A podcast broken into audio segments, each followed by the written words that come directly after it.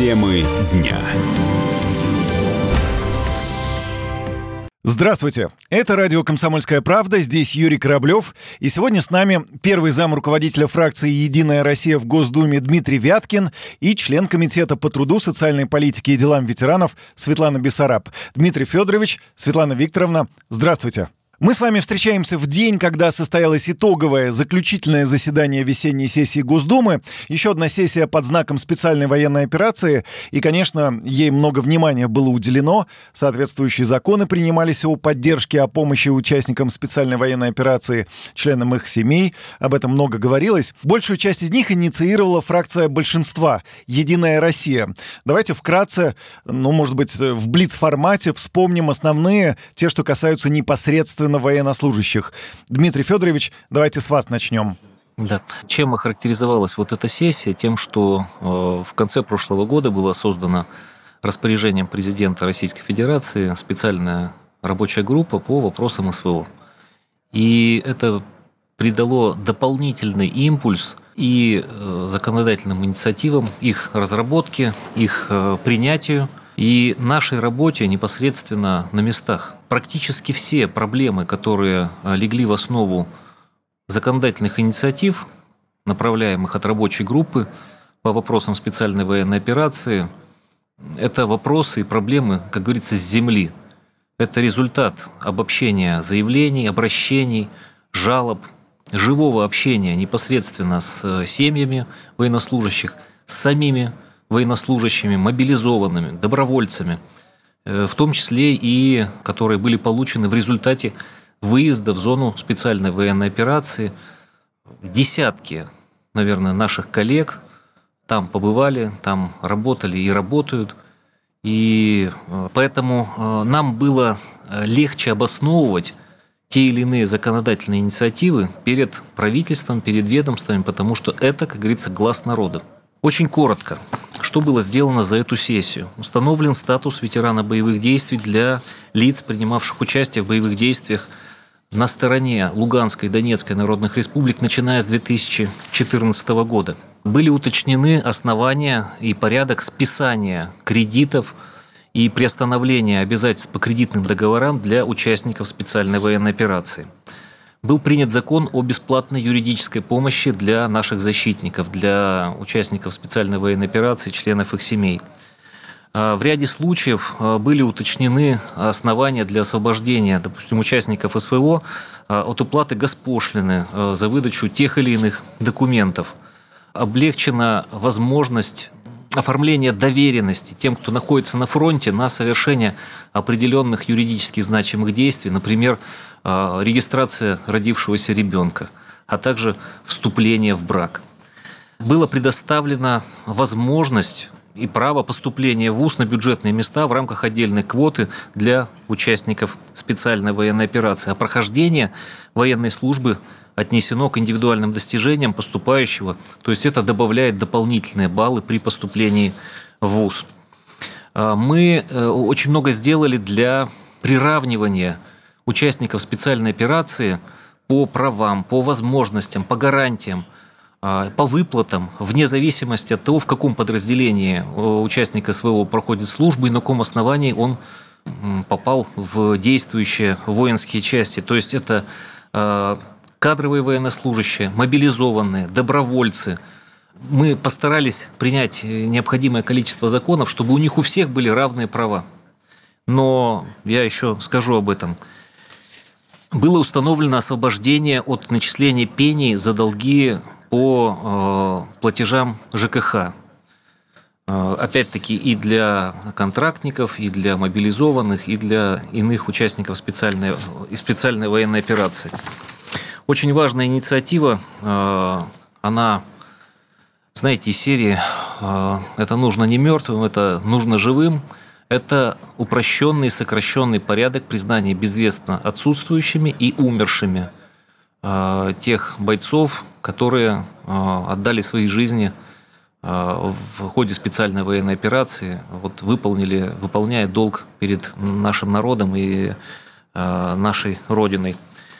Вот, наверное, можно, наверное, вкратце все, но еще раз подчеркну, этими инициативами э, меры поддержки законодательные, конечно же, не исчерпываются, но э, нашей рабочей группы по вопросам специальной военной операции мы, наверное, вот самые основные, э, речь идет именно об этом. Светлана Викторовна, вопрос о близких, о семьях участников специальной военной операции. Какие меры поддержки участников СВО приняты, на что могут рассчитывать теперь близкие бойцов?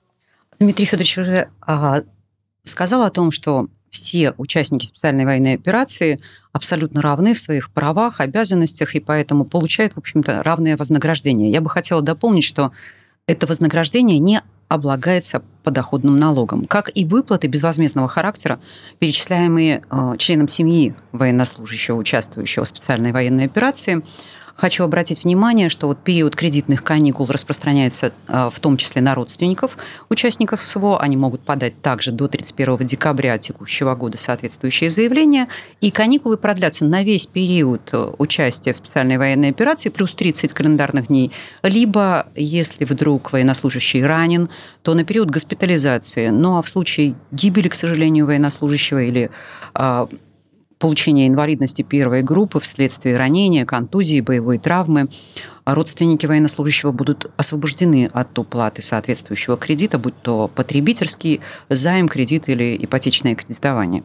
Ну и, соответственно, я бы хотела а, обратить внимание на то, что семьи военнослужащих оформляют пособие на деток без учета при расчете а, доходов на каждого члена семьи, непосредственно доходов самого военнослужащего. То есть те выплаты вознаграждения, которые производятся, они не учитываются при расчете адресной, адресности.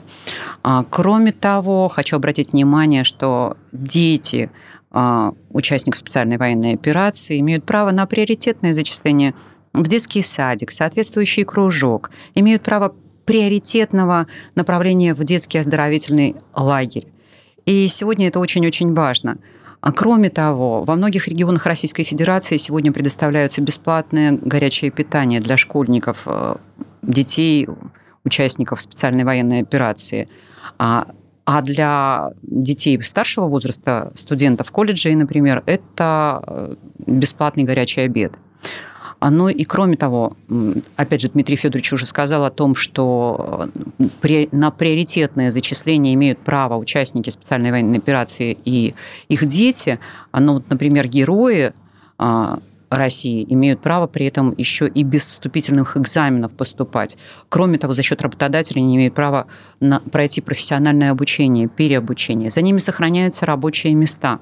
Причем вот как последними поправками было предусмотрено а, как срочный трудовой договор, как бессрочный, так и срочный трудовой договор, если а, работник по основному месту работы еще не вышел. Если вышел, то опять-таки приоритетное трудоустройство. Что это значит? Что так же, как, например, беременные женщины.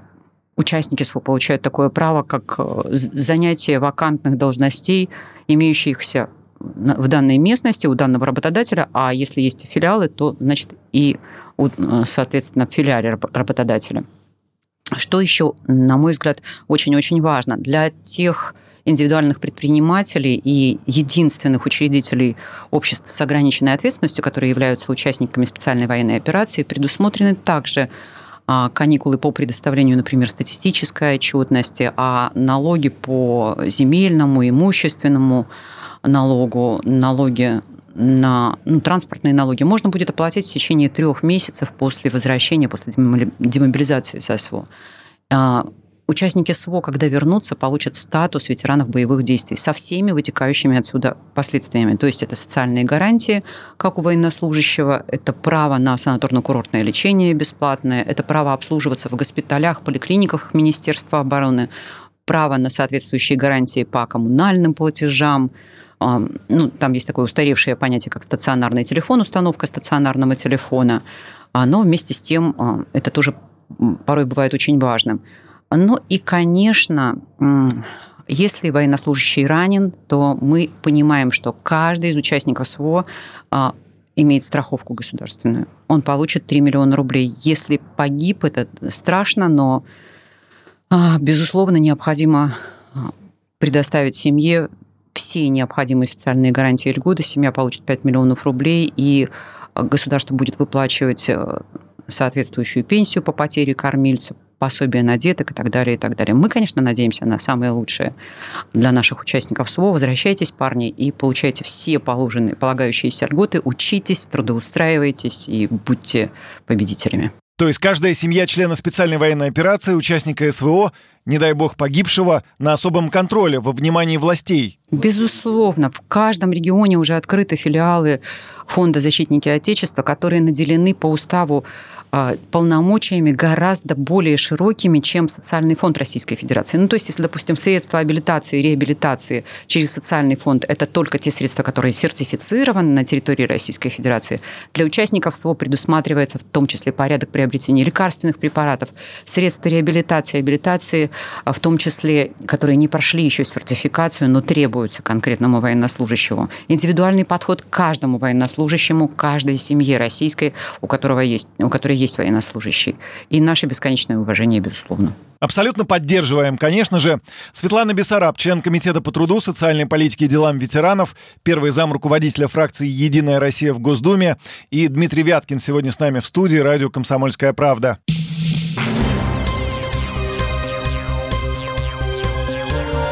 Темы дня.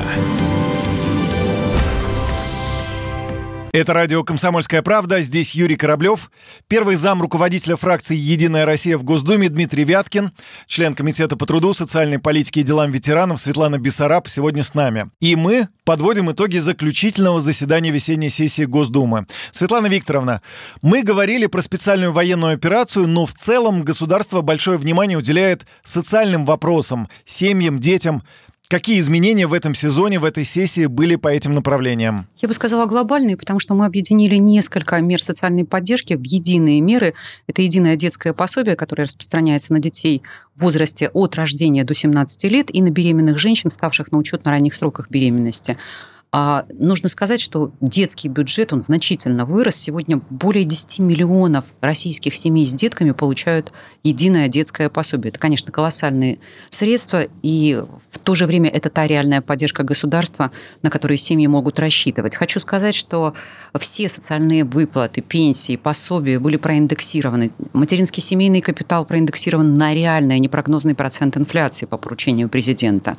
А единовременные выплаты, зависящие от прожиточного минимума пенсионера, страховые пенсии по старости, а, для неработающих пенсионеров социальные пенсии были проиндексированы за 2022 год на 19,46%. Это колоссальное повышение, конечно. И мы достигли уровня, который превышает уровень, планируемый на 2024 год. Ну, то есть мы планировали, что пенсия по старости для неработающих пенсионеров составит 20 тысяч только к этому времени, а на сегодня уже превысила 22 тысячи.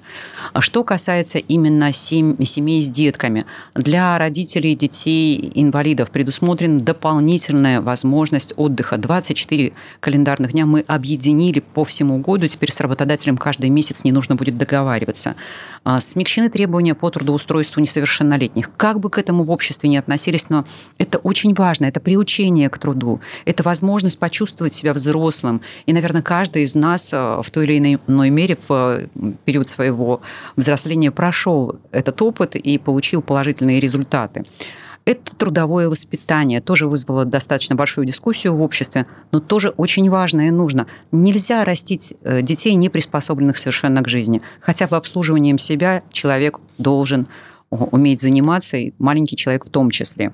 А что важно, к 2025 году э, до 66 тысяч рублей вырастет а, пособие по нетрудоспособности временной, по беременности и родам. Уже к 2024 оно вырастет почти на 50%, на 49%. Это существенный, конечно, рост, и он обусловлен, ну, прежде всего, объединением единой базы для исчисления страховых взносов при объединении социального пенсионного фонда в единый фонд. А, вводится оплата больничных листов для работающих по гражданско-правовым договорам. И это тоже важно, потому что у работодателей не остается лазеек для неформальной занятости. Все равно так или иначе будешь оплачивать полный тариф страхового взноса, а значит проще и дешевле с учетом штрафов и санкций, а, все-таки независимо от того, как бы не хотелось принимать этого работника, принять его в штатно-постоянной основе. А что еще? Множество государственных, социальных услуг производится в проактивном, беззаявительном порядке. Это то, что экономит наше время, наши деньги, наши нервы. И, конечно, важно, что новые регионы Российской Федерации уже с этого года получают пенсии, социальные выплаты, пособия, пособия на деток по законодательству Российской Федерации, но с учетом определенного переходного периода. И эти пенсии, хочу обратить внимание, намного выше, чем были у людей ранее. Светлана Бессараб, Дмитрий Вяткин. Дмитрий Федорович, большой закон, нашумевший смена пола. Много об этом говорилось, и довольно быстро, четко закон был принят. Что он меняет, что будет, что именно он запрещает? Я бы назвал этот закон о запрете смены пола. Все-таки так было бы справедливее.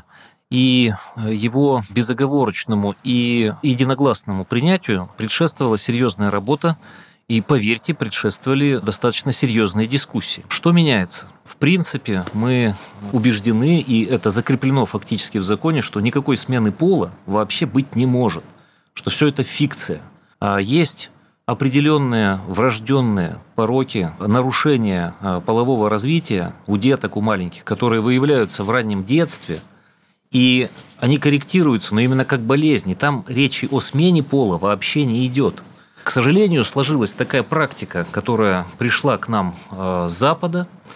Вот э, эти ростки неолиберализма, они дали, к сожалению, определенные всходы и у нас в стране, когда лица, ну, в первую очередь, э, нетрадиционной сексуальной ориентации, пытаясь обойти запрет на вступление в брак в частных и не только в частных клиниках, получали справки о якобы проведенном медицинском вмешательстве по смене пола – а дальше с этими справками шли в ЗАГС и в МВД и меняли себе э, пол в паспорте с мужского на женский, женского на мужской, а дальше в ЗАГСе э, заключали в том числе и браки. Была такая история. Но мы знаем, что это путь в ад, потому что уже на Западе, в Америке и в странах Западной Европы благодаря вот такой вот политике, ну, я не знаю, как супертолерантности, тысячи и тысячи детей уже сейчас, а, в том числе маленьких детей, фактически искалечены. Без согласия родителей. Им проводят гормональную терапию, им проводят хирургические вмешательства. И чуть едва ли не насильно меняют пол только на основании простой беседы ребенка, ребенка с э, педагогом, каким-то там психологом, специалистом там по этой гендерной толерантности и так далее. Там уже, по сути дела, стерты все различия между полами, полов этих или гендеров, как они называют, э, их могут быть сотни. Все зависит от настроения конкретного субъекта. Даже не могу назвать его мужчина или, или женщина. Очевидно, что это дорога, подчеркну, это дорога в ад, это дорога к распаду, это дорога, из которой вот эта вот яма, из которой уже потом им не выбраться. То есть они погибнут просто во всем этом. Мы, естественно, себе позволить это не можем. Мы хотим дальше жить, мы хотим растить детей. У нас брак – это союз мужчины и женщины, как закреплено в Конституции нашей страны. И в соответствии с Конституцией, в соответствии с утвержденными указом президента основами политики в сфере сохранения традиционных ценностей, семейных ценностей, мы на основании вот этих документов приняли такой законопроект. Какие последствия?